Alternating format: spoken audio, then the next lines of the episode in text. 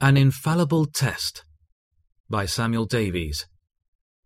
If anyone does not love the Lord, a curse be on him. 1 Corinthians 16:22.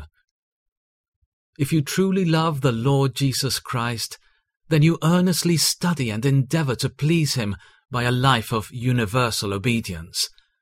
Love is always desirous to please the person beloved and it will naturally lead to a conduct that is pleasing.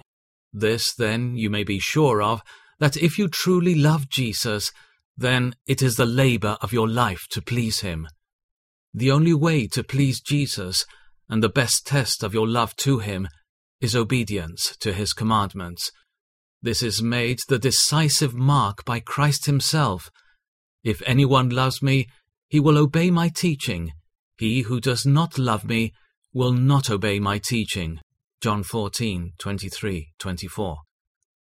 Jesus repeats this theme over and over in different forms. Whoever has my commands and obeys them, he is the one who loves me. Verse 21. If you love me, you will obey what I command. Verse 15. You are my friends if you do what I command. John 15:14.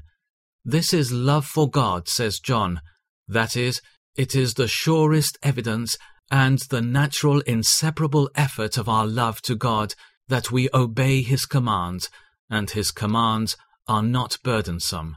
1 John 5 3. That is, they will not seem grievous to one who obeys them from the principle of sincere love. Here, then, you who profess to love the Lord Jesus, here is an infallible test for your love do you make it the great study of your life to keep his commandments? Do you honestly endeavor to perform every duty which he has required, and that because he has commanded it? And do you vigorously resist and struggle against every sin, however constitutional, however fashionable, however gainful, because he forbids it? And is the way of obedience pleasant to you? Would you choose this holy way to heaven rather than any other if it were left to your choice? Your not loving God, if it continues, will certainly lead you to hell. You are fit for no other place. Where should the enemies of God be but in an infernal prison?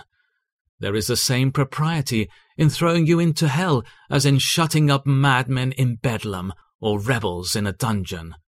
Why, you are devilized already. You have the very temper of devils. Enmity to God is the grand constituent of a devil.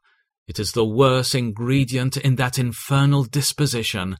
And this you have in your hearts, and, as it were, incorporated with your habitual temper. And what do you think will become of you? Judge for yourselves. Must you not be doomed to that everlasting fire which was prepared for the devil and his angels, whom you resemble?